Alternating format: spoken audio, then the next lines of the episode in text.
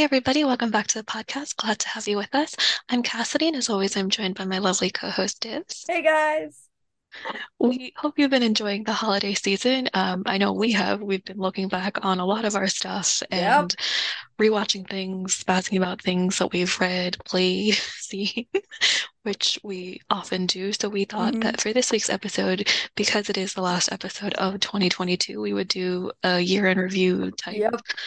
episode and just hmm go over because we we covered a lot of content, not all of it new new, but a lot of it also I think recent releases and things like that. So um yeah, we thought we'd just take some time and kind of just go back and look at what we talked about, what we did, what we liked, what we didn't like.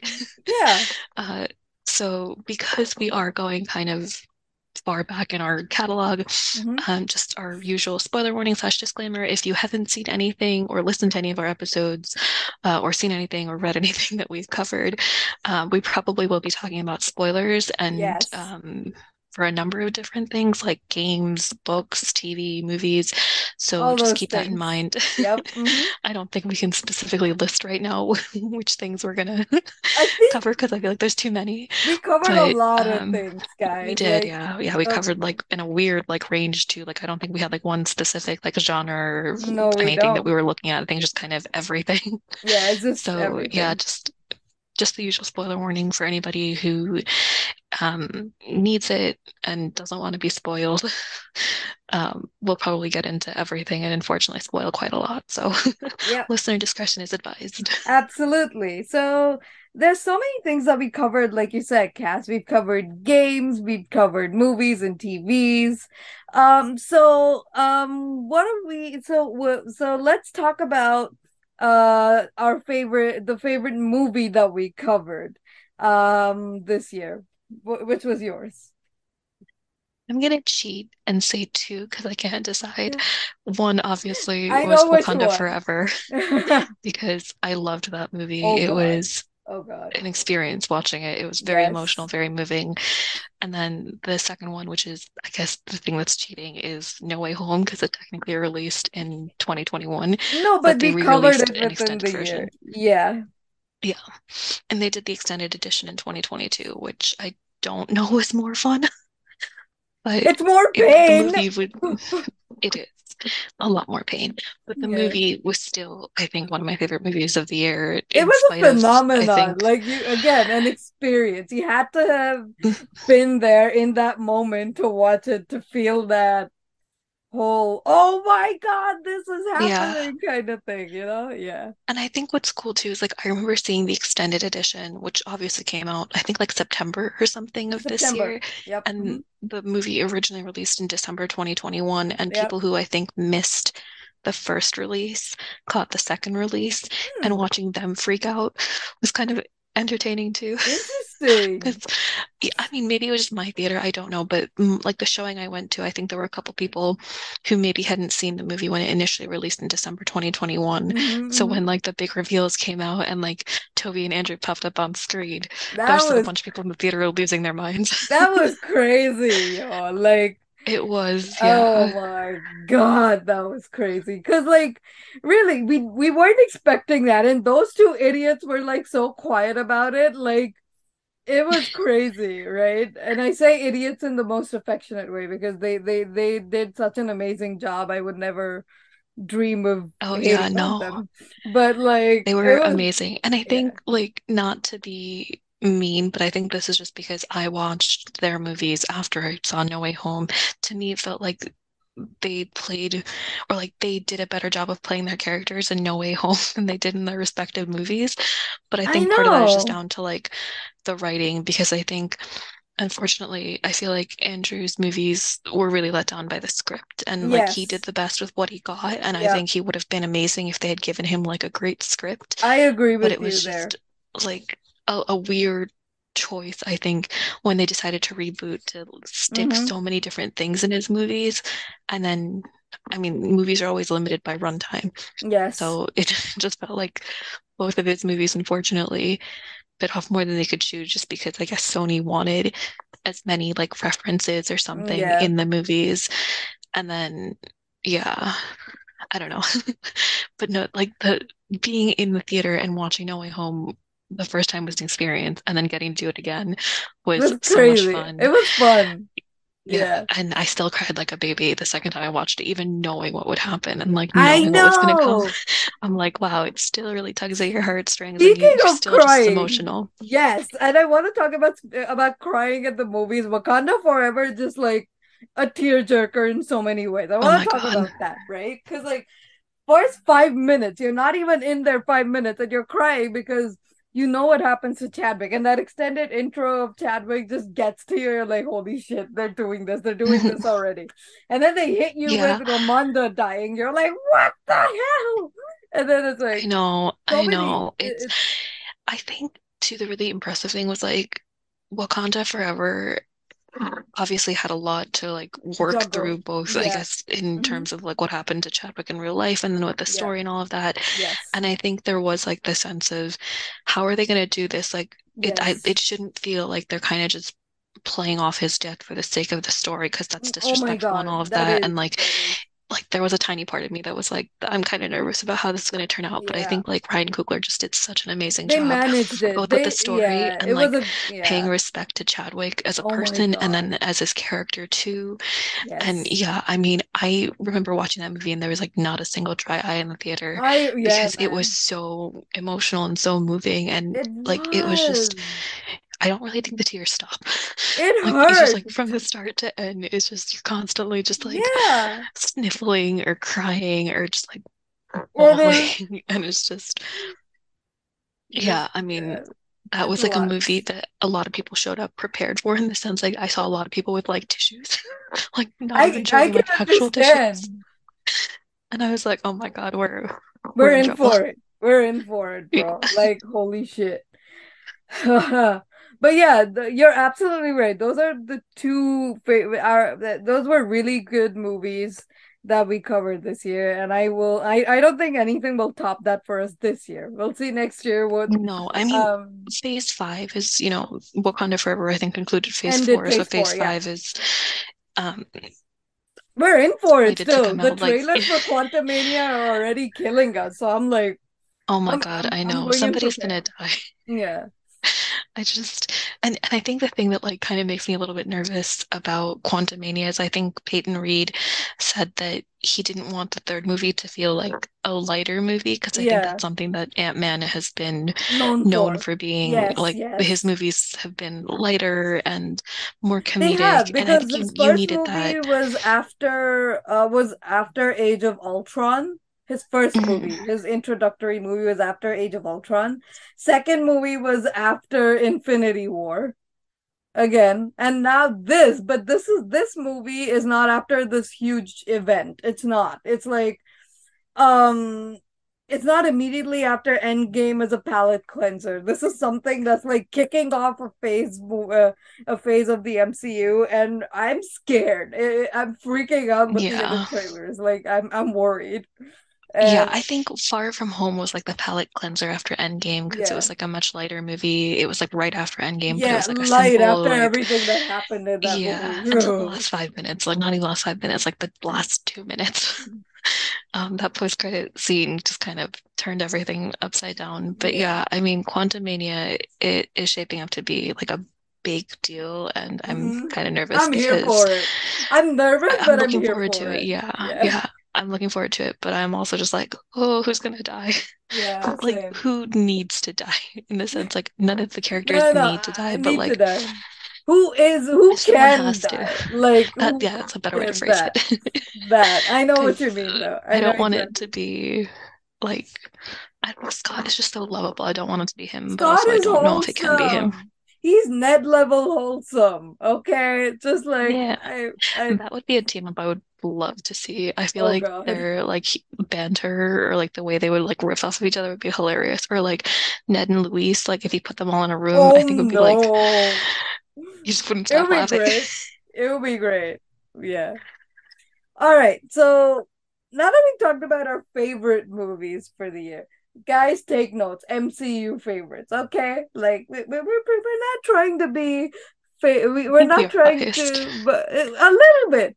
But we did cover some DC movies, right? which was your which was the worst movie that we covered this year? I think we both know the answer. I think our I answer mean, is the for me, same. it's yeah, it's no contest for me. Black Adam. You I'm Black sorry. Adam. I just oh, Holy maybe it's because I don't know a lot about like the comic book character and like No, I mean, I just didn't know a lot about the could have had background, but. Yeah, I just felt like they kind of wasted their cast and like they had a great cast. Like They did. DC, say what you will about the quality of their movies, but their casting has always been great, maybe with the exception of Ezra Miller.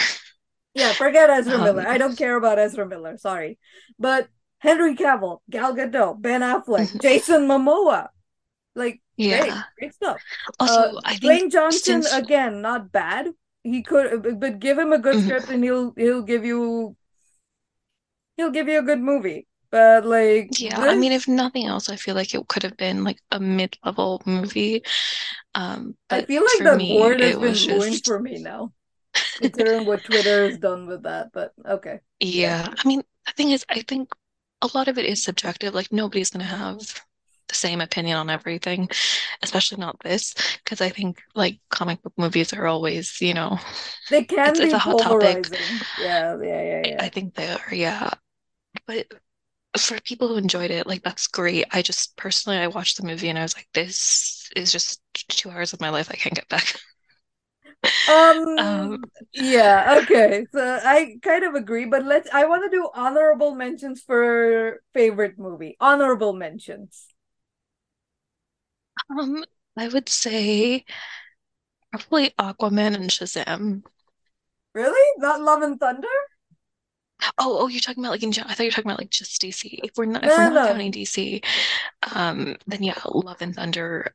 I enjoyed. I know a lot of people like that was like another polarizing movie, which I loved thought was it. It kind of so weird because it fun. It was, made me again made yeah, me just thought it was cry. fun. Yeah, I mean, maybe because I don't understand like this need to have characters constantly suffer, and they're like, oh, well, it's a lot of people talking about Thor being kind of just turned into like this, um, what do you call it?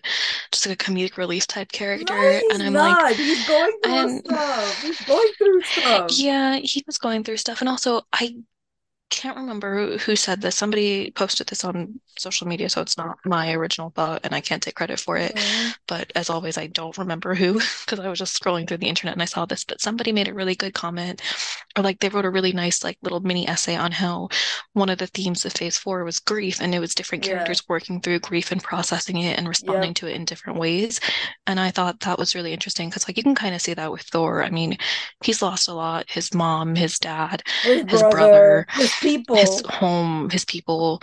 Um, I mean, he's still got his the people to a certain extent, but yeah, but um, it's just like I don't know. I thought Love and Thunder for what it was was it wasn't a bad movie. Like it's not.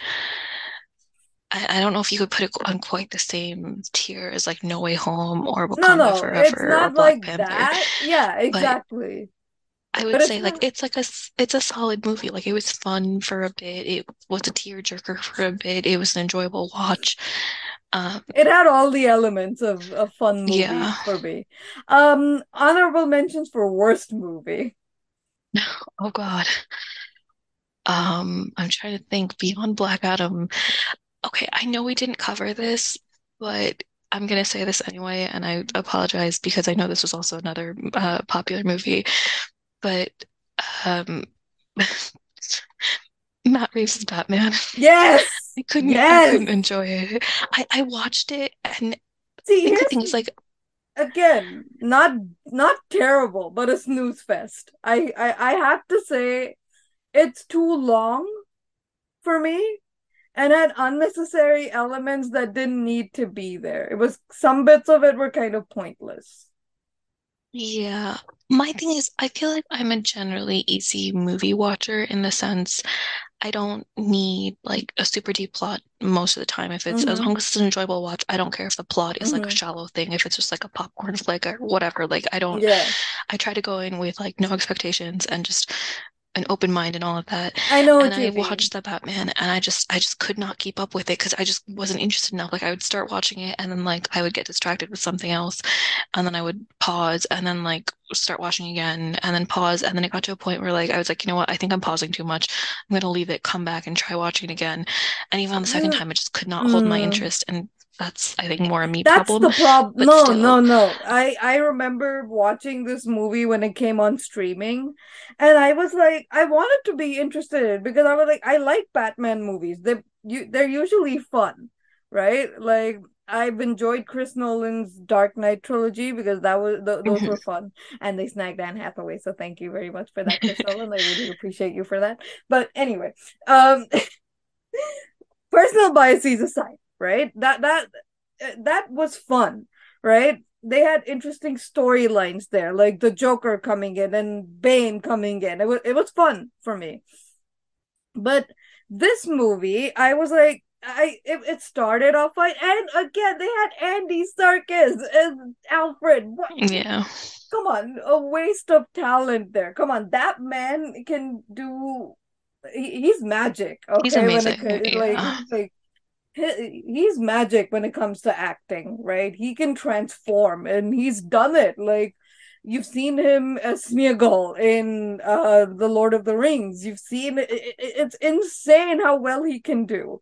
And they just wasted him here. It's just like I, I don't know, man. It, it doesn't make any sense. And it's just Yeah, I mean, my thing was, and I think we we talked about this before. It part of it was that it just seems like DC was spitting out content for the sake of spitting things out, mm, and I can appreciate having standalone movies because I think Marvel and DC are kind of on opposite ends of the spectrum, where oh DC is just like a bunch of standalones with like no concept of a shared universe, which isn't a bad thing necessarily, but then also they're just putting out movies with all these characters that you would, I mean, like I would love to see a Justice League team up done well, or like a Justice Society team up done well, or I um, know, but like I agree with you because Marvel now has so much content that if someone has to catch up now to watch it, it is a task.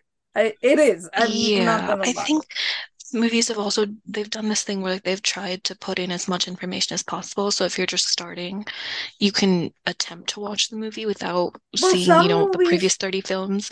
But some some of them, I don't know that like it that. works that Like well. Captain Yeah. Captain Marvel was a movie that you could watch just going in and not worry about what happened before. That's one movie. I think even Wakanda Forever, if you watch the first Black Panther, you're good. Yeah. Like if you watch the first Black Panther movie, you're good with watching this movie.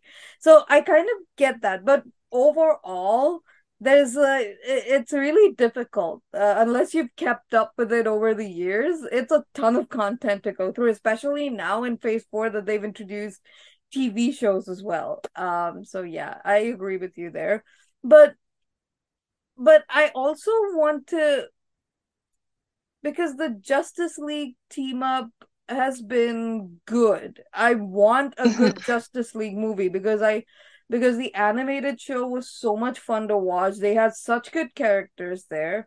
I want something like that for DC too, but they failed to do that.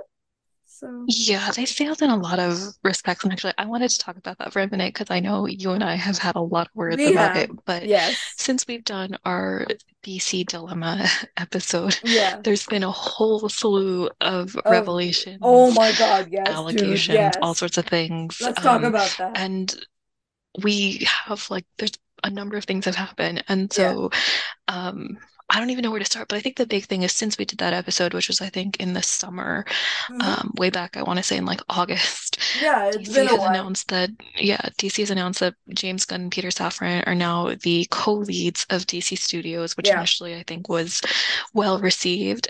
hmm And then we got the worst news for DC, I think, which is that Henry Cavill will not be playing Superman after all of his work in Black Adam and all the Oh setup and all of that. Yeah, I And on top mhm. of that, it seems like Wonder Woman 3 has stalled. Um, Shazam is just kind of in limbo. Aquaman is in limbo.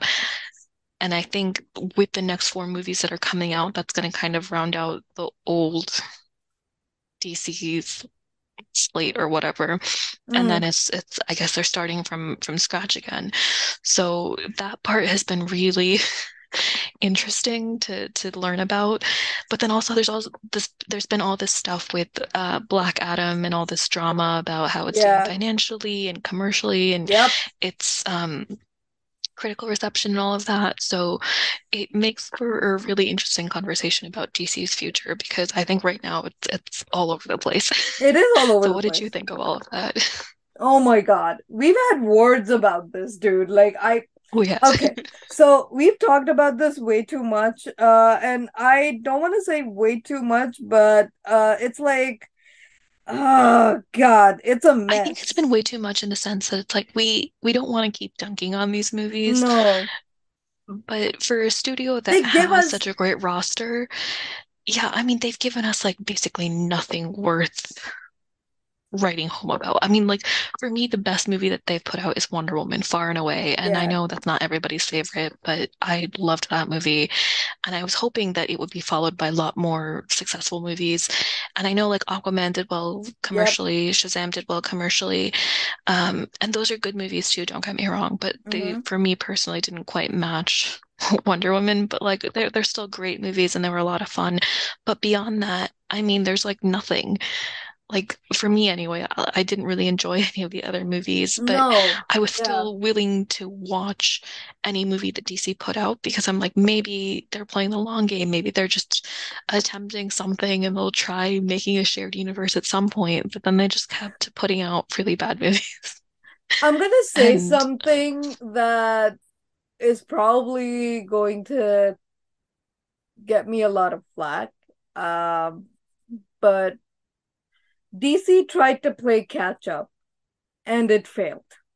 That's my that's my main we we talked about this before. I don't even know if it's so much catch up or if it was just they just wanted to emulate Marvel's success without Mm, doing the work to get there. And yeah. yes, Marvel has en enjoyed some financial success and some critical success, but I think Marvel they Worked developed this it. formula and and yeah, they put it to use and they worked for it. And it's not like they went from Iron Man to Endgame overnight.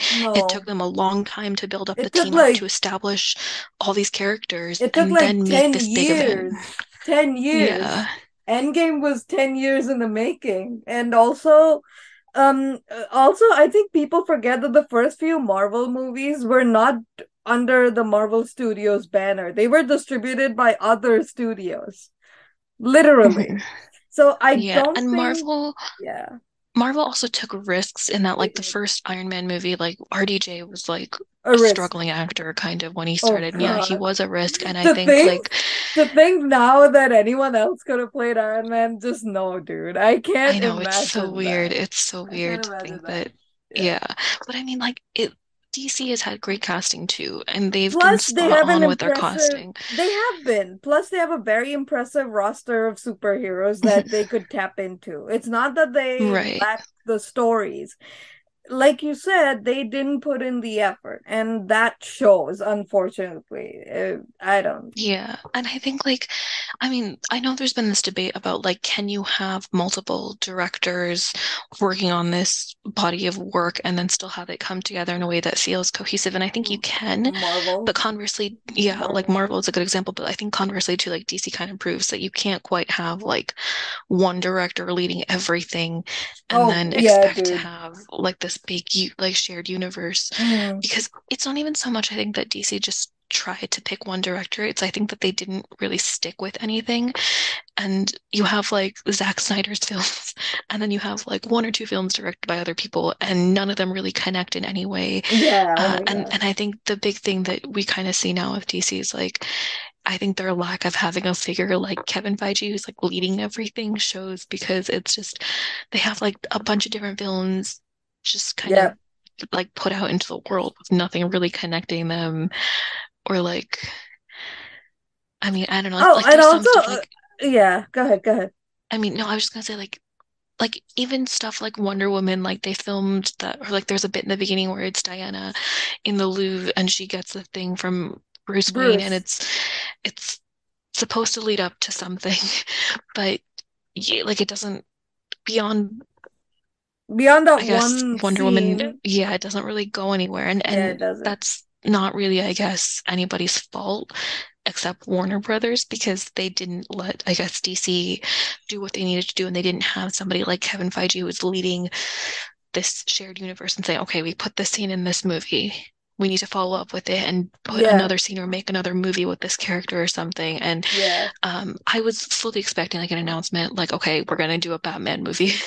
And they announced a Batman movie, but it's a completely different Batman that's just off in this weird pocket of like the DC universe. And I don't even know what's going on with them, man.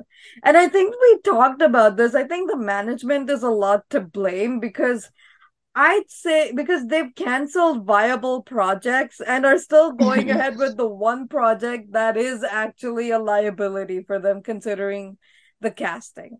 Okay. yeah, So I it's mind-boggling. it is mind-boggling. It's It's just like I can't, I don't understand how you can no disrespect to Ezra Miller. I know they're working through stuff, and I'll give them benefit of the doubt for now and say that maybe they are really committed to getting help and, you if know, they are good for them, that's all I'd want for them. Yeah, exactly. Yeah, but it, it, it's so weird to me that they would cancel something that was a genuinely interesting project. And I think there was a lot of people were interested in it, but even if there was very little interest, it's weird to me that Warner Brothers sunk in millions into this project and then said, you know what, that's shelve it. right Like, we're not going to do it. Mm-hmm. I'm surprised that it didn't even come to HBO Max. And it's, I could understand maybe if this was in a different stage in, Oh, you know, yeah, production and if it was like streaming mid-filming.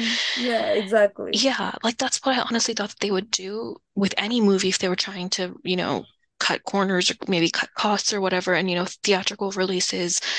I, I've heard, I don't know if this is true because I'm not in the theater industry, but I've heard money theaters take because up they to do. 50% of or. They more they take uh, cut. yeah, so you know, the most films end up, you know, they have to earn a lot to to make a profit. But it's weird to me that they wouldn't even put this on HBO Max to get any money that they could from that. Mm, And so, yeah, I just find it again really weird. And like I said, I think it it, it would have been one thing if they had cut it like mid filming or something. But hmm this movie, like Batgirl, was in post-production. And it's so Yeah. weird to me that they've cut a movie like they'd sunk in almost a hundred million. That's not pocket change. And Maybe for I, I them I it would is, and that'd be like, what kind of world do you live in, bro? But okay, I know. Well, I know in what in you an ideal situation, yeah. But I think if if the Black Adam discourse has taught us anything, it's that Warner Brothers has probably lost more by putting out movies like. Black Adam and then Yeah. shelving things like Batgirl, Mhm. uh, and and then still choosing to release The Flash, even if it tested well.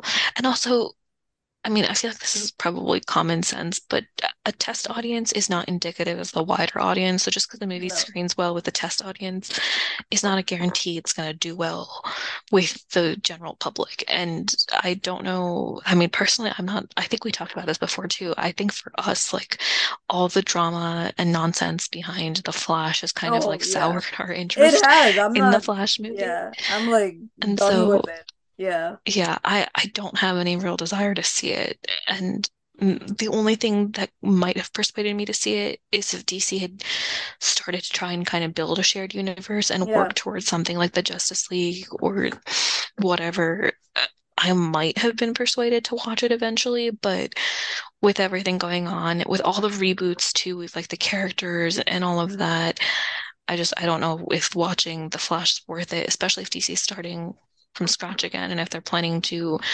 recast all these characters and tell new stories or new versions hmm um, of like their origins or whatever.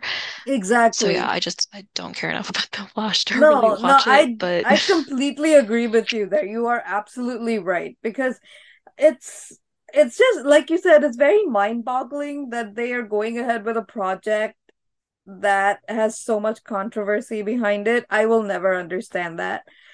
But let's go away from this uh meanness for a while because we we we have a lot to say about it, and if we continue to do so, it'll be the entire podcast. But what was your favorite TV show to do this year? Favorite. Oh, I mean there were so many good ones that we watched, but Yeah. probably Miss Marvel. Right? Miss Marvel So was just cool. it was so much fun. It was such a pleasure to watch and was I fresh. like I'd have to yeah, and also fresh. I think Yeah. it was nice because it was just nice to see like like that sort of representation on Yeah. screen. It was hmm just like in a superhero capacity, I don't really think you see a ton of brown girls, so it's nice No. to see that. And it was just a fun, fun show. It was funny. I really enjoyed it. And I'm looking forward to seeing more in the Marvels. So Oh my God, the Marvels were so I'm so looking forward to that movie. It's crazy. mhm. Literally. Um, worst TV show that we did. oh gosh. Um, I don't know if there were worst ones. I have one. Which one? Masters of the Universe. Oh yeah, no, that's right. I'm sorry. I completely forgot all about that. worst. Yeah, no, that one was bad. I, I mean, bad as in we didn't like it, but I Yeah, I had mean, it completely was, forgotten that we'd even I done that. hated it. It was like, dude, what were you thinking? Kind of bad. It was like, I, I will never understand it. Some scene choices were like, I think we talked about this in the podcast for that, uh, in that episode, but holy shit, that was like, why? Why are you even doing this? I don't, I will never understand it. It was, I don't know. Let's Yeah, do, no, that one uh, was yeah. like a weird one, just in that like they split the season, but then like the seasons didn't really seem to have any sort of like continuity exactly. And then I think we mentioned it too then when we did those episodes, but it really felt a lot like they were rehashing some things that the She-Ra reboot had already done and had done Oh, so oh, well. oh, oh, oh. And We talked about it then too. Uh, and I don't know if we'll ever do. I, will we ever talk about She-Ra? I don't know because the, the problem with that, guys, is that if we we do, love we'll never so stop much. talking. Yeah, we love it so much that we just wouldn't shut up about it. yeah, And we would be more obnoxious than we already might be. exactly. So So it it would be once we started talking, it would just be like a million hours of us just screaming at the top of our lungs how much we loved that show and how much we still love it and how amazing it was. But But guys, yeah, that's the no no disrespect to like the Yeah, go Masters of the Universe crew or whatever and like the cast. It just there were some things in there. It's like, all right, well, She-Ra just did this and they did it so much better. And hmm it it just it was weird. And then also I just I mean they were playing certain things that like I was like when I started I was interested in. And then after it was just like like the whole thing with Evil-Lyn and her relationship with Skeletor that was Oh God, kind of was interesting. So and they weird. kept building it up. But it started interesting. And then it got into like this weird thing where she like attempted to seduce him. And then Oh kind of did to get the sword of power. And it's it was very weird and it just it, it- yeah it just like I it would have been more interesting if they had I think focused on maybe stuff from her past because I think if I remember correctly, wasn't there something about how Skeletor took her in and taught her everything she knows or something like that, and then she became super powerful, and then the I don't know. I, I feel like if they had avoided doing some weird like hmm relationship thing with Evil-Lyn and Skeletor, it would have been a lot more interesting, but they went with the relationship thing. So Oh, yeah, dude. I will never understand it because it's like I I just I don't know, dude. It was like so weird and so terribly done that I would never I will never understand it. Um honorable mentions for best TV show that we covered this year. I think WandaVision or Falcon and the Winter Soldier. Uh, those were were pretty moving ones, and again, Marvel's, you know, I'm biased. So, um, Moon I'm trying to think what else. Moon Knight was also I really love interesting. Moon Knight. Hawkeye. They had Um, Hawkeye. So Oh yeah, my I God, mean, we're very come on, all the Marvel TV shows, they were super great. I had so much fun with them. Um, yeah. I mean, I think yeah, Marvel put out a lot too. So like we were yeah. actively, or I was actively watching a lot of them because hmm I wanted to keep up with the MCU. And it was also, I think, or at least starting with WandaVision, that was the first time that they were branching out into TV, like you said. That's So it. I was curious to see what the TV shows hmm would bring, and I was pleasantly surprised by them because I was not expecting that. Absolutely. Um, honor, uh, I don't know if they're honorable mentions for the worst TV shows, to be honest. I'm like, ooh, eh, I don't know.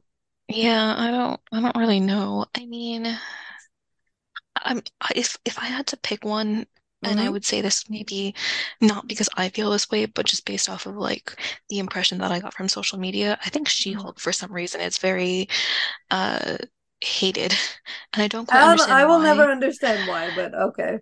You you. Yeah, it, it was different, and it it was, I think, something that maybe I, I actually don't even know if maybe they like Disney or Marvel had pitched it to the public in one way and then given us something else. But No, I I I I actually enjoyed doubt it. it. It was I thought it was like light, it was funny, it was not at all what I was expecting, but Mm-hmm. um there was definitely some stuff in there that I was like, oh, this is very relatable, even though obviously we don't live in a universe with superheroes or you know, superpowered beings or all of that. Mm-hmm, And mm-hmm. uh, it had Matt Murdock in it. Hello. Yeah. Matt Murdock. Um, I'm looking forward to Daredevil Born Again. That's gonna be fun. I'm gonna look. I'm yeah, forward it. It'll be fun. and like we got some cool stuff, like the reveal at the end that Yeah. Bruce has a son. I have Yeah. so many questions. Yeah. I have so many Uh, and questions too. then I also like that gag in the first episode at the end where Janet's like, "Let Captain America," and then she starts saying that word, and like the episode ends. It was I thought that was really funny. It was. Yeah. But also, I mean, I think, and I think we mentioned this before too. I think phase four is essentially the new phase one. So there Yeah. is a lot of setup and there's a A lot lot of of, I think, establishing new characters. Yeah. yeah. And I didn't watch phase one when it happened. So I'm sure, I, I mean, actually, I, I don't know, but I feel like I might have said this about phase one or I might have felt that phase one was just putting out a lot of movies with no, you know, just for the sake of putting it out with no real connection until maybe Avengers. But I think Phase Four is kind of doing that too. So I think, unfortunately, it is a bit of a waiting game, and Mm-hmm. things that happened in Phase Four or that were shown in Phase Four might not, like, there might not be payoff until maybe late Phase Five or even Phase Six or beyond. Who knows? Mm-hmm. So, um, it'll be interesting to see where the MCU goes and what's in store, and if it's anything like the past few dates is. I'm sure it'll be very exciting and like a real roller coaster. Absolutely. I definitely agree with you there. Um now let's talk about we covered we've covered a lot of stuff. Like uh, we've spread ourselves across a lot of media. But I want to talk about what your favorite game to cover was this year.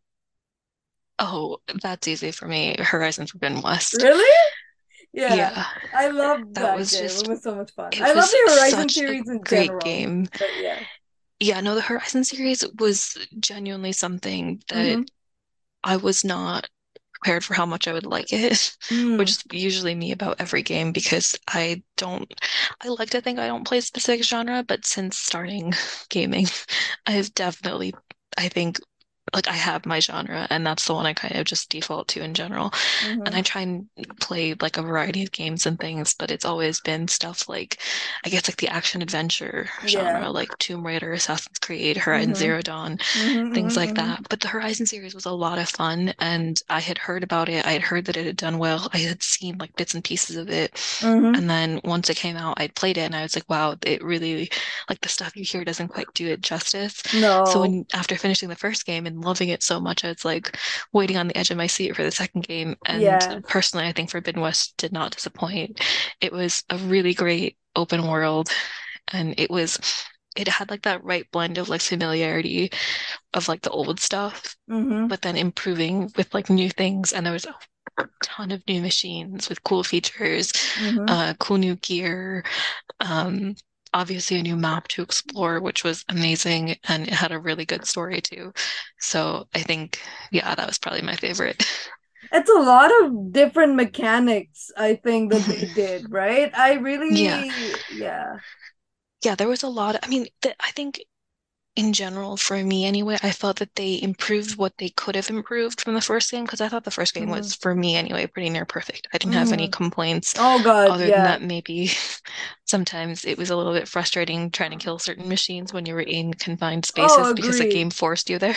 Yes. But that's, I think that that's just the thing of games. Like you always find yourself in a tough situation, and so it's not really specific to like the Horizon series. It's Mm-hmm. just any Mm-hmm. game. Mm-hmm. There's like, you know, boss fights and stuff where you're usually in confined spaces and it's more challenging than if you were just, you know, out and about in the game and you had your arsenal of weapons or gear with you and Mm-hmm. things like that. Mm-hmm. But I think, yeah, the second game did improve whatever could be improved. And um, they made some modifications and you had some cool new enhancements and stuff. And uh, it just it it just was a really nice game, It was fun and good term. story too. I, Mhm. I I think it played off really well.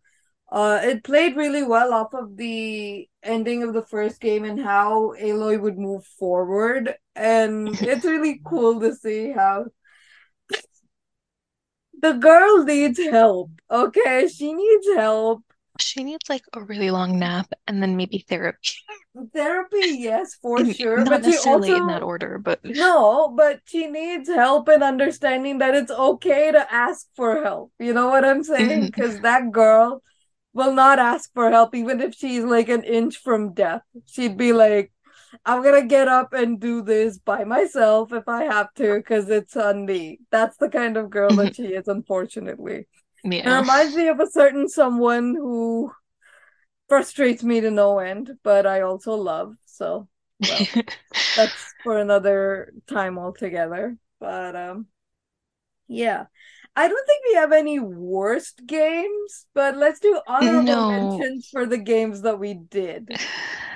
Because I don't think if we have a worst just one. Because we no, we don't have a worst one, but there is one I feel that it wasn't bad, bad, it just annoyed me. But we'll get into that in a minute. But Mhm.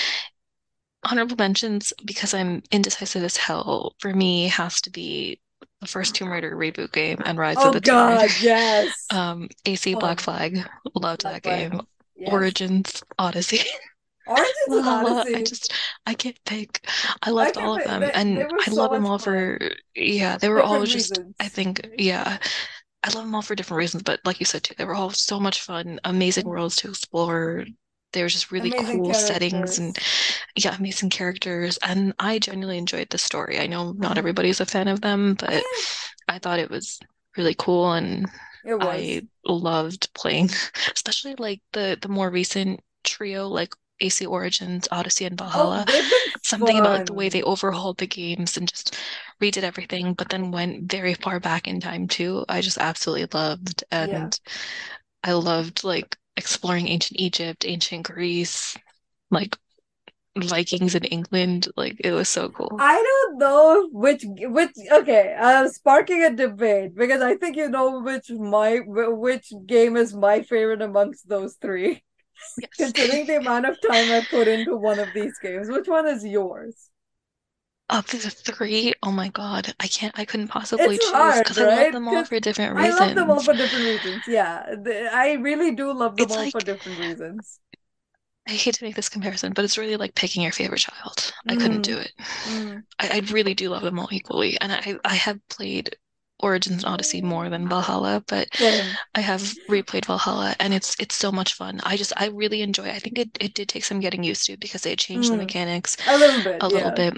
Yeah. and they changed the way like the UI worked with the game, and it did take some getting used to. But I found that once I got used to it, it was very fun because I know the first time I played it, and when I initially started, I was like, "This is very weird. There's no markers. It doesn't tell you how Yeah, far you are from something like as Mm. clearly." And it just felt like you were dumped in this big open world, and they're like, "Go find something," which was initially it felt like loo- looking for a needle in the in a haystack. Exa- Yeah, I know. more I It played, takes I'm a little like, getting used to. Yeah, the more I played it and the more I got used to it, it's like this is actually kind of fun because you really do get a sense of like you're exploring, you know, the old Yeah. English countryside or whatever, Oh my and you're God. I doing these to things and looking for these things and um and they they this rendered is that beautifully. The Dover Cliffs, oh my. God.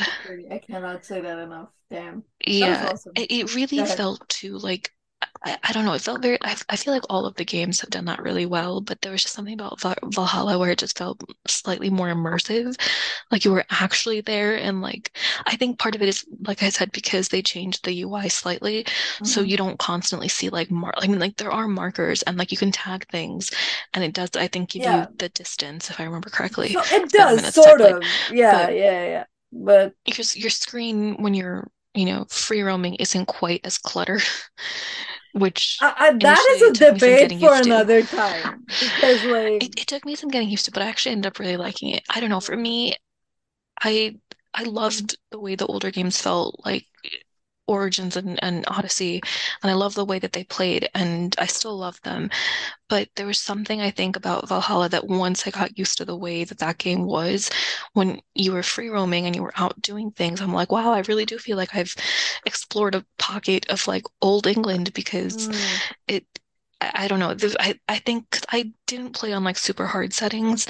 Um, I think I just did like normal. So, you know, the game would tell you like, okay, you're a certain number of meters or mm, whatever away mhm, from an mhm, object, mhm. but there wasn't like a marker constantly like in the center of your screen guiding you. You kind of had to like just I, I don't know quite how to describe I know it, what you mean to me it really felt like mm. I was traveling and exploring. Not that the other games didn't allow you to do that, but it's like, It you know, did I think. It's a it's a different type of exploration in the previous yeah, games, to be honest. Yeah. It's yeah. slightly I think I just got used to like having markers on screen and being Yeah. like, oh, it's 10 meters away. And then, you know, like there's a thing at the center of your screen constantly guiding you. My favorite game is Odyssey, man, of the three. I cannot I like them all for different reasons, but damn, I I I fell in love with Cassandra so much that I keep going love back to that game. She's awesome. I love her so much. I can't I keep going back to that game to listen to her voice and listen to her sass and be her and I just I just I, I there's something about her being stupid and sassy that I just can't get enough of. I give it to me any day, please. I would love I I I, I just I, I would go back to that game any day at some point. Speaking of games, I know this year we covered one of our other favorite franchises, Tomb Raider, and Oh since covering it, it's been super exciting to hear that I think Crystal Dynamics is partnering with Amazon, I want to say, Amazon games, yeah, Luna. I think and yeah. hmm hmm yeah, they're developing a fourth Tomb Raider game. So I'm very excited for that. Camilla I hope, Luddington. Get her. Get yes, her. I hope it's with her yeah. because I feel like, I don't know, I think perfected Lara's character, man. Like I cannot imagine anyone else playing Lara now. Like just I know, and I think we just got so used to her that it would feel weird yeah. to have somebody else take over the oh, role. Oh yeah, dude. But I know Camilla Luddington has not been the first, and she She won't be the hasn't, last. but for, But from what I've seen in the games, because okay, I think we bo- both of us are a little bit biased considering the fact that the Tomb Raider games that we played were this most recent reboot, I think, right? Uh, yeah, the 2013 reboot was the one that we played. I don't remember playing the earlier games. Uh, I haven't played the earlier games because the this was my introduction into Tomb Raider se- into the Tomb Raider series, the 2013 reboot. And Camilla. Luddington did such a good job of voicing Lara Croft that right now, for me, that's her. That's just her. I cannot uh, Yeah, it's really hard to imagine somebody else taking over the role, at least for like this iteration of Lara. Yeah. Um, but also, yeah, I think I, I'm I'm in the same boat too. I mean, I've played, I think like one of the older Tomb Raider games, hmm um, but not in its entirety. And I think for like a very brief period of time, it was I probably at haven't. like a relative's house or something, and it was just, um, like I don't remember much of it. It was all pixelated, and Lara looked very different, and the stories were very different, and all of that. So hmm I I'm looking forward to what they have in store for the fourth game. But yeah, like you said, I really hope that they get Camilla Luddington back and Yeah. we get to see more familiar faces. And I'm sure I'll enjoy it, even if it is a different game. But yeah, I just really loved like the story arc for the first three games and I the reboot Yeah. trilogy, I guess. So I'm hoping that they kind of continue that story because I think it's really like I feel like the, the three games left enough or like they did enough to kind of set Lara up to have more adventures and there's enough Yes. places that the new story could go if they choose to hmm make it Absolutely. that version of Lara. But yeah, I mean, the game is so early in development. I guess we'll wait to see Fingers what crossed. happens. Fingers Yeah. Hopefully we get more of the Lara that we know and love. And Absolutely. um, I don't know, I am curious though, because I know some people I, I think the way they described like the reboot trilogy is that it's supposed to be almost like her origin story in a A little bit. I can And then it's understand why supposed to that be is. hmm Go ahead. yeah, I mean, I haven't played the older games, so I don't really No. know a lot about them. And I don't know if it's easy to see how the Lara in the reboot trilogy becomes Alara from the other games. I think people who What have played those games could probably speak hmm, to that better, maybe I mean, I'm curious. because all the movies that we've watched have basically even the movies I, I haven't I I think the one with Angelina Jolie and Alicia Vikander uh that we have um I haven't watched them but from what I've heard about them she's already an established archaeologist in those um in those movies that she's been doing Yeah, this so for a I've while. But I've seen the Angelina Jolie ones. I haven't seen the the most recent hmm one with Alicia Vikander. hmm Um, I know, like you said, in the Angelina Jolie one, she is like an established archaeologist and all of hmm that. hmm The Alicia Vikander one, like I said, I haven't seen, but my understanding is that it's like a, a like a mash kind of of the first reboot Tomb Raider and oh. then Rise. So hmm like there's elements of I think both in the movie, and I think from what I can gather, it seems more like it's Lara's starting off as like a reluctant sort of archaeologist in the sense that she's kind of forced into into that situation yeah the same way she's in the first reboot game where she's hmm stranded on this crazy island with no escape. Yeah. Yeah, I don't even know if, if it's Yamatai in the movie actually. I'm Oh, very curious. really? I've been I've been wanting to watch it just out of curiosity, but video game movies have not been great, They haven't like had the in best general. track record, dude. I No. completely agree with you So there. They haven't had the best I'm track not record. I'm not like waiting with bated breath to see it, but eventually I'm sure I'll get around to it just to see what it's like. But also, like we've been saying for the last I don't know how many minutes, I love the games and I feel Oh like my God, yes. I love I this iteration if of Lara so much. me too, me too. Like, And I don't I know if the we movie captures that. I don't know, but I think we've talked about the moments specifically in these games that we love so much, hmm especially there's one in Rise that completely stands out. I think I know, I think you know which one I'm talking about. Yes. It is one of my most favorite game moments in the Right? history of game moments, very just because it is, it's not, I think, what what you would expect a person to say no. when they're being held hostage. But But but also that revelation, Lara. like in context, yeah, it works. And It I fell so much more in love with her in Oh that moment. I was like, this is the greatest. This I is wish I had her level of awesome. sass. Yeah, like Well, I think we have a type, right? Because if we look at Aloy, we look at Cassandra, Eivor, Lara, all these Mhm. all these ladies are sassy little idiots and sassy little shits when it comes to the when it comes down to it. And I love that for them. I I absolutely love that for them, honestly. I know it's it's amazing. I mean, I think yes, we do have a type Mm. because I think we go after in, in games we tend to pick up games where the leads are these like like you said, sassy, amazing, confident, badass women, and they're so much fun to play as Oh too. God, So yes. getting to play as Lara has been so much been a fun gift. and it really gift. has. And so like I mean, I know that not everybody wants the same I'm personally, I feel like I'm just I'm very bad with biased. change. So, I'm that too, I'm biased. I'm biased. So I'm like, no, I want more of this Laura because this is the Mm. Laura that like that that's my That version of made me it's the fall in, first, fall in love with her. So yeah, yeah, and it's like the first version that I played and like the first set of Yeah. games, Tomb Raider games anyway, that I completed. Yes. And uh, yeah, I mean, it'll be really interesting to see where the fourth one goes if and when we Oh get it yeah. because Mhm. I think it's still so early in development. I don't know what's going to Yeah, we don't know but. where that is yet. Yeah, absolutely. Speaking of stuff that we're looking forward to, we got the best, best present ever. Rick Riordan, thank you so much for doing this. We are actually getting a Percy Jackson and the Olympians TV show. Can you believe that? Mhm. That is I'm so excited. Oh God, I know, like, the, the movies exist. They weren't great, but I feel like movie adaptations based off of books are yeah, generally they're not. it's harder because It you is. you have so much ground to cover and movies even TV shows but movies especially are limited by their runtime Oh yeah. so you can only work with whatever runtime you have and unfortunately See, as nice as it would be we hmm can't sit in the theater for 20 hours to watch like a big epic play out in front of us. So I think the TV series actually probably works better for the Percy Jackson series, and You it'll be very interesting yeah.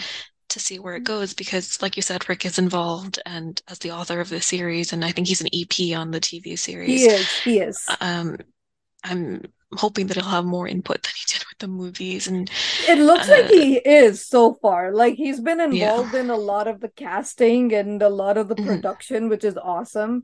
And speaking of the casting, it looks perfect. Can you Oh my God, how I'm so lucky we got excited. with the with the trio? Like holy shit, we got so lucky with them.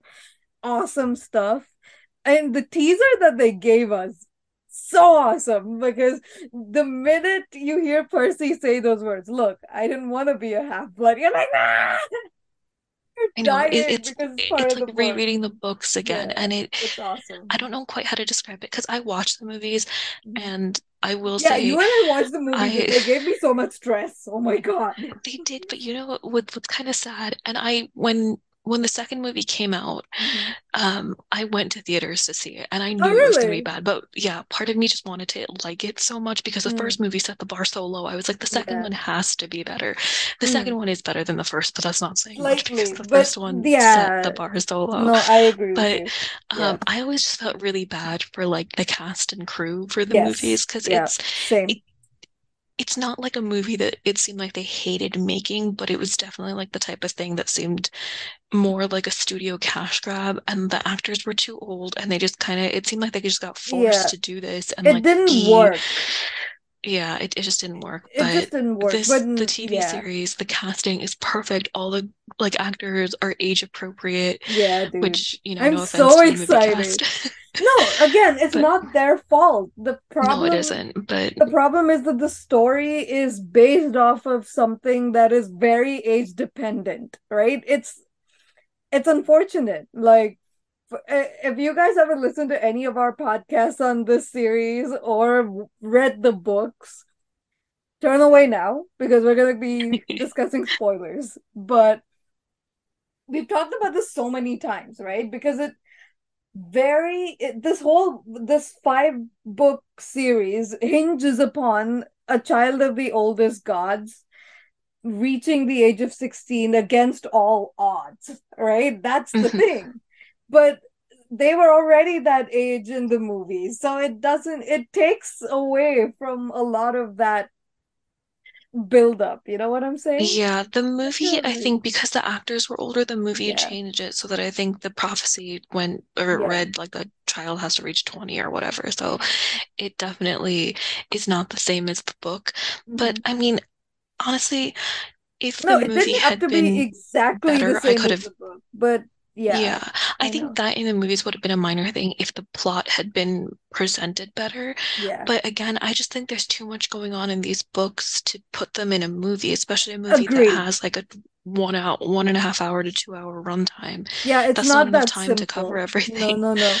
Um, Like or you at are absolutely right. Yeah, there's I feel like if so they were gonna do that, yeah, they would have had to do two-parters, um maybe. yeah, like just a lot of two-parters. Like it would have had to have been like at minimum a 10 movie series because hmm each book could easily be five movies on its own. No, yeah, Uh, and as so the it books progress, there's more and more going on, right? Because I mhm. think even when we were discussing uh, the series for this podcast, you because uh we had to, you know, pace those uh, discussions based on how much we could cover in one episode, or if you remember. Oh yeah, I mean, like there's the so the book much going series on. Like, Yeah, like you said, there's a ton going on, but they're so rich in material too that, you know, yeah, honestly, we could have done our own podcast on just the Percy Jackson yeah. series, and Oh the God. temptation is still there.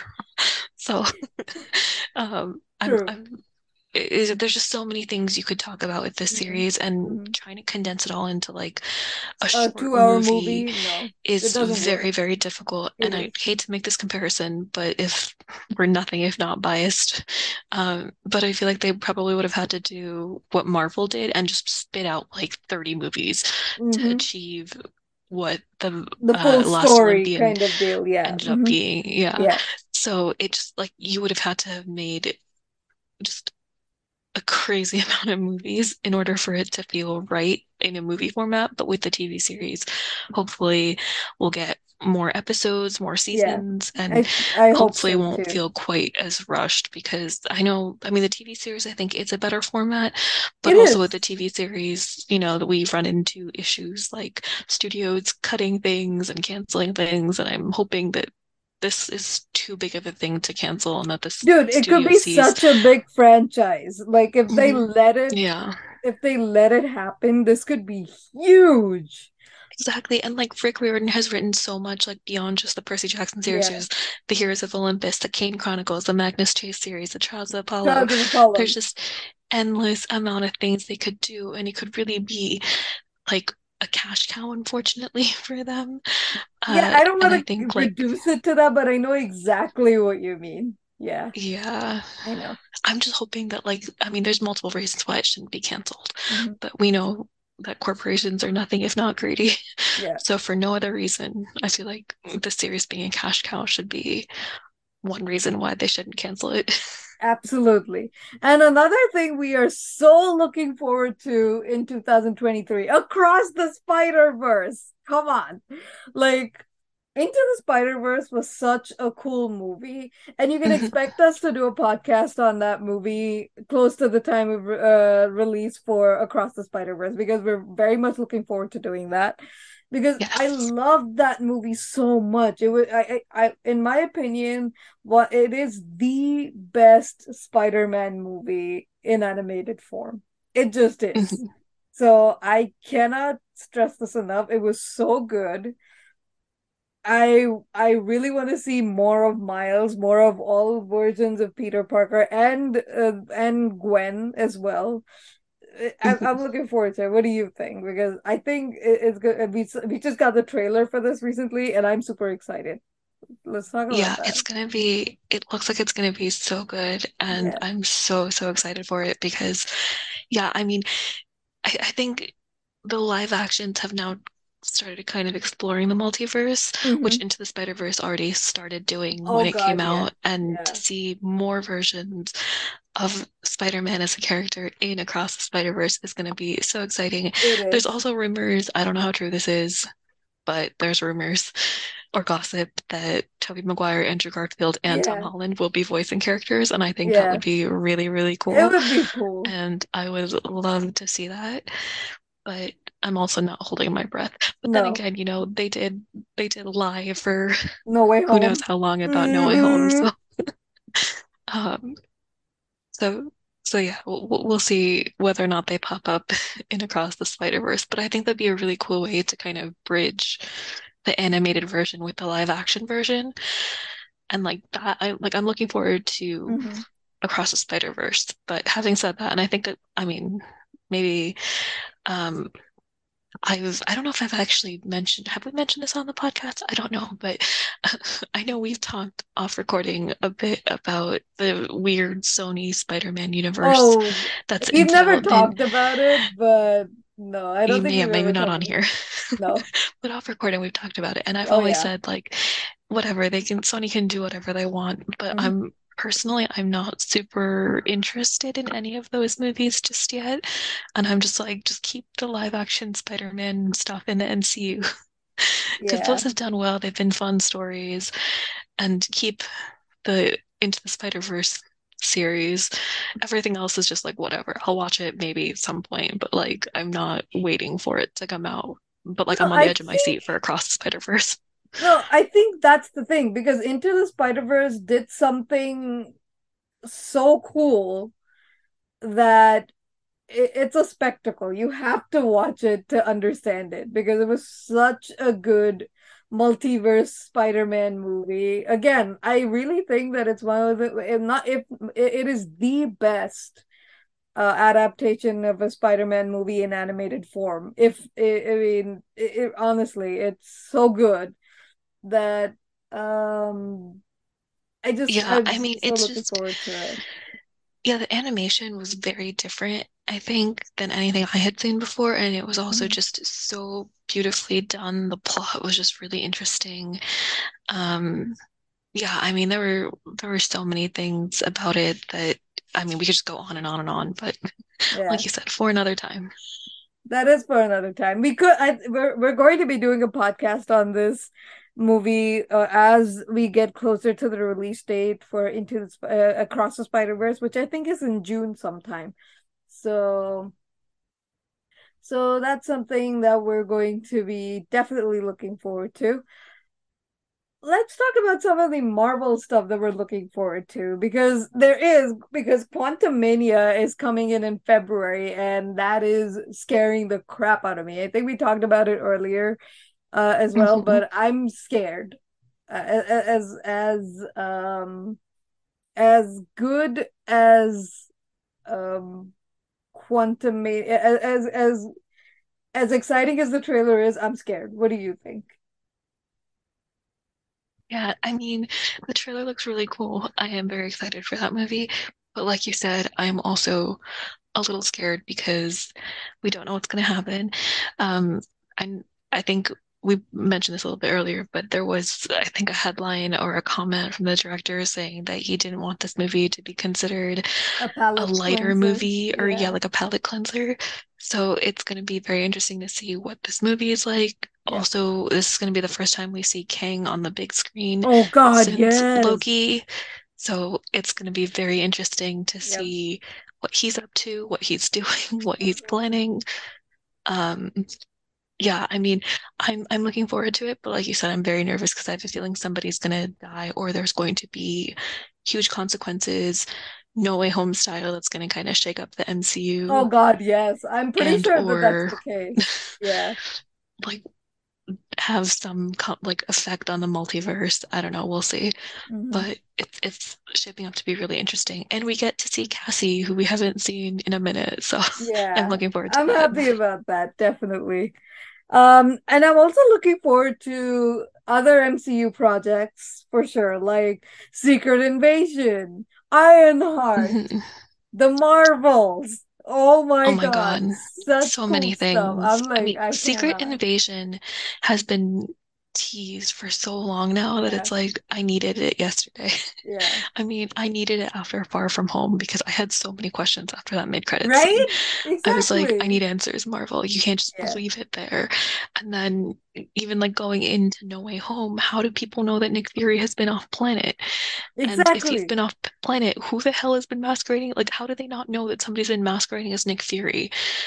And like, where is Talos now and why isn't he like able to step in and do his thing as Nick Fury again? I just had so many questions. Yeah. So Secret Invasion will be very interesting. The trailer mm-hmm. looks or the teaser it does. looks very cool and I'm excited to see what it's gonna be like. Um mm-hmm. the Marvels, I know we were like screaming about this oh god yes. after Miss Marvel came out. Yeah. I cannot wait for that team up because mm-hmm Carol and Kamala it's gonna be chaotic. Gonna be so much fun together. I love it. Yeah. Chaotic, yes, but they're gonna be. It's gonna be a riot. I'm sure in the best way possible. it is going to be the roast of Nick Fury, and I'm here for it. really, I'm here yeah. for it. Yeah, I mean, like that's the thing. We haven't really seen Carol interact with Nick Fury post Captain Marvel yeah properly so it'll be mm-hmm. interesting to kind of see their dynamic because Nick Fury comes across as very stoic and to others, um, but Carol is the only one yeah. who can actually roast him. And she has. well, because she'd seen a different side of him that yeah. was maybe a little bit less, less jaded. jaded. Yes, exactly. uh, and and since then, yeah, obviously, you know, he's been through a couple of things. Mm-hmm. just a few things, just not too many. Things, just a few things, like yeah, of course, things anybody like, could handle. yes, anybody. Like talk about and the entirety of the thirty movie catalog of the MCU. yeah, but no, but I know really what you mean. Yeah, it'll be interesting to see where that goes for sure. Yeah, and then Ironheart. I oh mean, I literally yes. fell in love with her from the minute I saw her, yeah. and I I just need more. I can't I, wait to see. I think have they confirmed that Shuri is yes, Ironheart? Yes. Okay, so then we're getting more of that dynamic too, which, which is, is awesome, amazing. It's like I don't know. There's something about it. Like they just they, they work so well together. And I love it. Yeah, and like the banter. Oh my god, I love it. And I know we talked about this before. I just I want um yeah. the this is probably like a pipe dream, but I would love it if Riri and MJ somehow interacted because they're all at MIT together. Yep. hmm And I just I feel like that would be a really fun dynamic too. It would be. So it would be really exciting to see that. But yeah, I mean, Marvel is putting out a lot of stuff in 2023, so I think it's just a matter of being patient hmm and hoping that they come soon. I mean, dude, we we we're hooked right now, so we're gonna be waiting for this content uh, that they put out, and I'm super excited to see where this takes us because Quantumania is kicking off Phase Five, right? And again, I as excited as I as I am, I'm also scared. Like I'm scared shitless for because I know when I watched that movie, I especially after what uh Peyton Reed, the director, has said that mhm. uh, it's not going to be a palate cleanser. This is going to shake things up, and I believe him. And I'm going to be like, holy shit, no, I'm not ready for this but I'm going to watch it first day, first show whenever it comes out, and I'm gonna be Oh, same. screaming, and we're gonna be screaming about it for sure the same day. I'm pretty sure of it. I I know. I know that's gonna happen. So yeah. Yeah, I mean, Marvel, like we said, Marvel is putting out a lot of content. A lot of it mm-hmm. is really exciting, and there's tons to look forward to. But DC is actually putting out a lot of movies in 2023 as well. I think they have four slated. Yeah. So, are there any DC movies you're looking forward to? Because DC is kind of in a weird, weird space It's right in a it's in a weird space right now. I think the movie that they're releasing is the one movie that I'm not looking forward to because of the whole con- controversy with Ezra Miller. Uh, and I think we talked about this before, uh, because like, of course, um, if they're seeking help, uh, they should get all the help that they need. I mhm, will never say no to that. But I don't see that that's the case. And the fact that DC is betting on this movie and canceling other more viable projects in spite of all this, this whole controversy is what's making me stay away from this movie at this point. So I don't know. We'll see what they come up with. And if it is, again, if if they want to start up a new universe, uh, like a cinematic universe with more content, good for them. I hope they get the success that they deserve because we've talked about this so many times. DC's casting, other than Ezra Miller, has been great. It's been Right. fantastic. And they have a very impressive slate of uh superheroes and their TV shows like Supergirl and Arrow and The Flash have done so well really and they've done crossover events so well among in the, within the TV show so it's like you, it's not that it can't be done it can they've chosen not to so far and I hope that the new management looks into it I don't know but if they do manage to bring that to the big screen instead of just sticking to TV shows to do that, great, good for them. I'd be interested in watching for sure. Let's see. Yeah, I mean, I think as far as I'm aware, aren't Aquaman the Lost Kingdom and Shazam Fury of the Gods still coming out. Oh yeah, those two movies I'm definitely looking forward to. Yeah, and then those Uh, two, The Flash, and then I think Blue Beetle, which Blue I didn't Beetle, even know was a thing until it like is. last month. Um, I think um, I think he was part of the Young Justice TV show. Oh, the animated show Maybe. I mean, I knew like I knew the character existed. I just didn't know that there was even a movie Yeah, I didn't know about until that like either. very recently, I and that's didn't know coming that out next either. year apparently. Yeah, yeah, I didn't know So I'm like, either. this is it's a little weird to find out about it so late, but okay. But I mean, yeah, Aquaman and Shazam were better entries in the DC. Yeah, I'm looking forward to those for sure. Yeah, mhm. So those movies I'm sure will hopefully do well and be more interesting than I mean, I'm assuming that they'll be more interesting than The Flash just because, hmm like you said, with all the drama and everything, I think for me personally, The Flash has kind of been ruined. I don't know that I necessarily want to go see the movie, but um, yeah, Aquaman and Shazam, at, at least like those I'll go see. And I'm sure there's a higher chance of us enjoying it because first movies for both of those characters were so much fun They and they were were. just entertaining watches. So Yeah, I definitely agree. Yeah, that's very true. Definitely, those are two good entries to DC that we're both looking forward to. You're right, because The Flash is the only one that I'm not looking forward to, like I said, because of the whole controversy thing. But these two, like you said, have been good entries initially, so sequels to that, I'm hoping will be just as entertaining. And I guess that's pretty much what we're looking forward to doing in 2023, podcast wise, right? Unless we, I'm guessing I, there's I feel like there's going to be so many other things too that come up, beyond just that. But maybe. yeah, like in as like a very general thing, probably more Marvel, more DC, Yep. Percy Jackson, Oh my God. um, Across the Spider-Verse. I mean, yeah, th there's always I think there's no shortage of good things to watch and read and play. Just a matter of time. Oh, speaking of, I dare, I I don't know if we should mention this, but there is a new Assassin's Creed game coming out uh next year, Mirage, and uh, is, we've had we've had words to say about that, so I think we'll reserve that for the separate podcast that we might that we'll do on that game when it comes out, whenever that comes out. Um, but yeah, there is that. Um, I'm Yeah, hoping fall 2023, right? that's what I'm thinking. That's what I've heard, that it's fall 2023. I love the setting, Baghdad, uh, in ninth century Baghdad, which is like awesome. Okay, give that to me any day. Um, the protagonist, eh, not so much. So, We'll look into that. Um, so we'll we'll talk about that because that's going to be a whole other podcast episode in and of itself, to be honest with you. What do you think? Yeah, I mean, one, like you said, that that it's absolutely going to be its own thing because we could go on and on and on about Assassin's Yeah. Creed as a franchise and then Yep. each individual game for hours. Yep. But two, I am looking forward to it hmm quite a bit because, like you said, the setting is amazing, hmm and I don't think it's ever really been done before, especially not. No.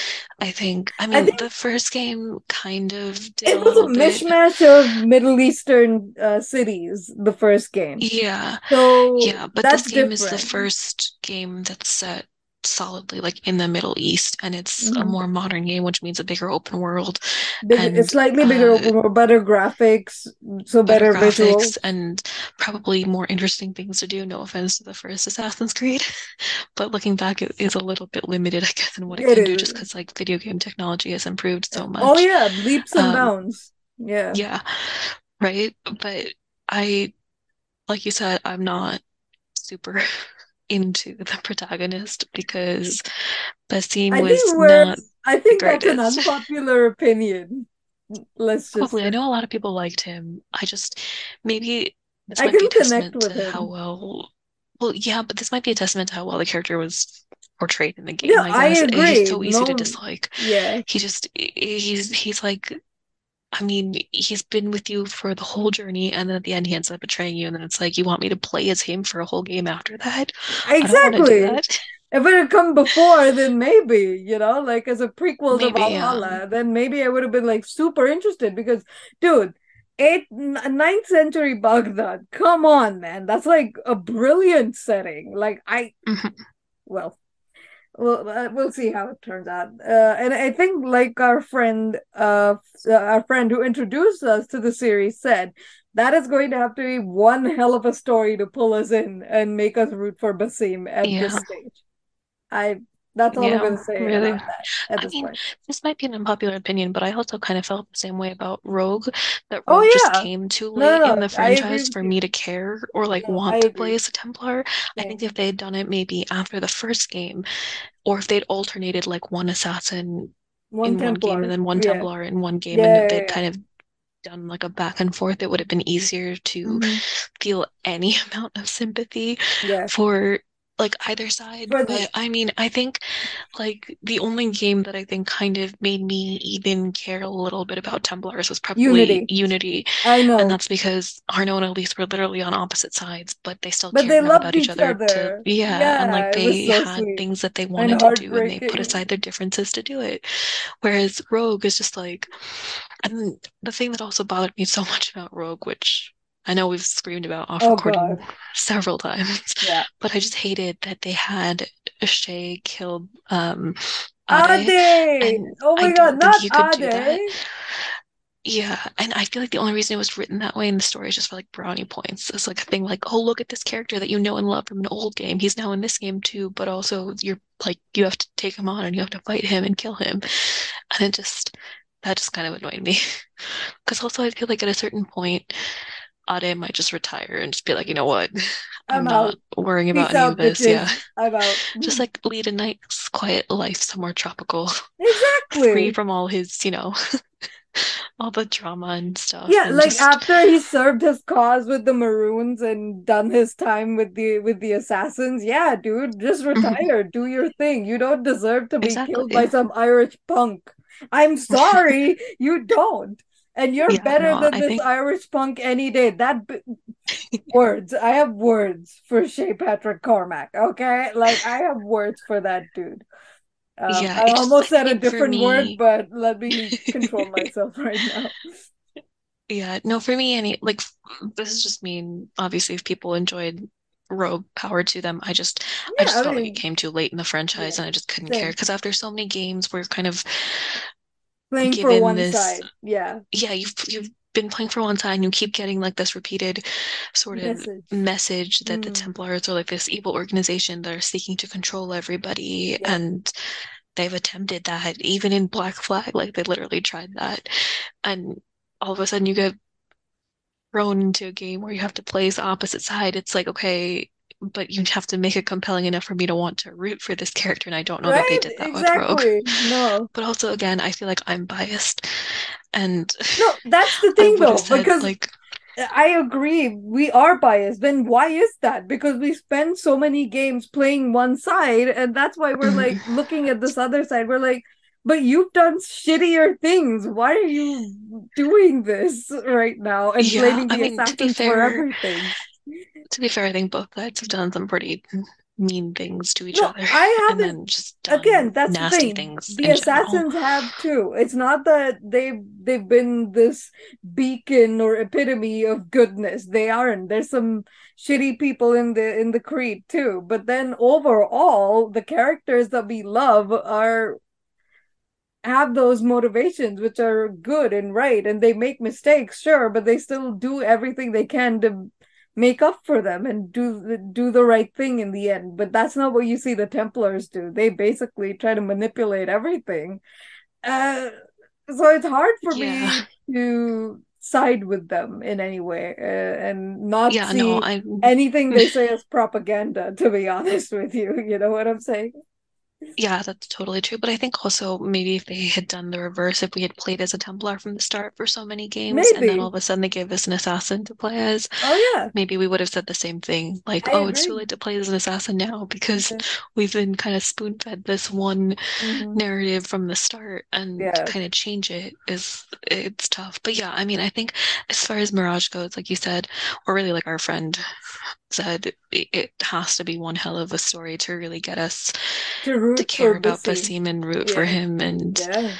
make us want to like I don't know, sympathize with him or, or anything because not make him die every five seconds because we can desynchronize this character. Sorry. Why can, yeah. why am But I I so mean mean? Anyway. I think we just have some very strong feelings on Yeah. Basim and Yeah. the way his arc played out in Valhalla hmm and then to Yeah. play as him in the next game is just a little bit disappointing. But I'm fully like I've already I'm decided open. if I I'm play this game, yeah. I'm playing mainly for the setting because the setting Yep. is really cool, Yep. and exploring ninth century Baghdad is going to be so A much fun. blast. It, yeah, Also, it already looks. Help me with yes, Roshan because she seems like an awesome character, so I need more And of her. that's the other thing too. I'm like, why couldn't we play as her or literally Right? anybody else? Like Exactly. anybody else. Like I would take. I mean, I I would take Hytham. Give me Hytham. yeah. Yeah, I mean that would be really cool too. Like literally anybody other than Basim, I would take like a dog at this point. If you were just like, Don't insult the dog. Uh, no, the not as an dog is more the dog, loyal than like, like I don't know, maybe the I know like what you mean. Brotherhood Bear had like I don't know, like dogs that were patrolling the city and looking like sniffer dogs. I don't know. That's such a rage. That's a dumb thing. But I would like I would happily play as anything I other than you Basim. Right now, I'm doing it for the setting now. Yeah, I'm doing it yeah, for the the entire game was just like synchronizing and exploring ninth century Baghdad and like running around and not doing any story, I would take it too. Yeah, I but just the setting sounds really interesting. So like, Yeah, th that's the part that has me a little iffy. I mean, I'm gonna play it. I'll keep an open mind as much as I can, but I was not a huge fan of him. no, same. And with that, guys, we are wrapping up our year in review for 2022. We're gonna be taking a break next week, uh, to for the new year and start afresh with um something super exciting. Cass, Yes. take it away. Let's. Let's tell them what we're coming up with, uh, for our next episode. Yeah, I'm super excited because this is something that came out recently that we watched Mhm. recently. Yep. And as of our posting this, we haven't even really talked about it that much, but No. it's it's it was a super fun show. But Yeah. um if anybody's been paying attention, I this is actually just a coincidence that I just realized. Um we put out our podcast episodes on Wednesdays. Oh yes. And so the show that we are reviewing is also called Wednesday. Wednesday. Yeah. So I don't know what that says about our podcast Choice. or that particular episode, yeah, Yeah, or I don't know. choice. I don't know. Um, but no, I'm looking forward to that because that show has been a lot of fun and. Jenna Ortega killed it. She And did. so Oh yeah, my we're God, be covering. Wednesday.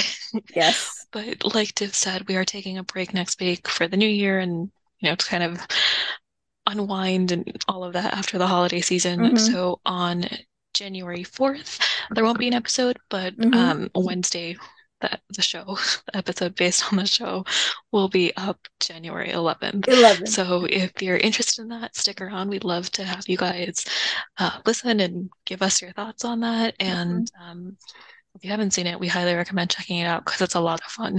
It's It it's such a definitely fun is. show. And again, Jenna Ortega and the rest of the cast just did such an amazing job. Um, and yeah, so we're looking forward to that. Um, but in the interim, because there is still kind of half a holiday left between now and then, Mhm. I don't even really know if New Year's is a holiday, but It's it's more like a so weird limbo-ish thing. You know what I'm saying? yeah. Yeah. Mhm. Anyway. Yeah, it's just a it's a it's a good time to spend with family and friends, to do stuff if you celebrate anything around that time. Yep. Um, so kind of like we said last episode, I know there's there some holidays around now, so if you celebrate any holidays, happy holidays, Yep. happy New Year. Hope everybody has a lovely 2023. It's hopefully going to be better than 2022, Yep. and we'll see you guys all next year. We will see you next year. Thanks, guys.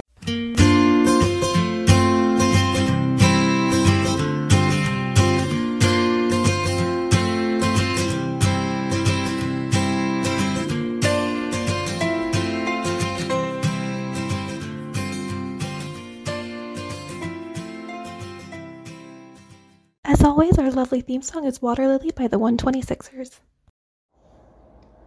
The Nerdy Podcasts podcast is available on Anchor, Spotify, and Google Podcasts, and you can follow us online at nerdy-podcasts.tumblr.com or at nerdypodcasts.wordpress.com.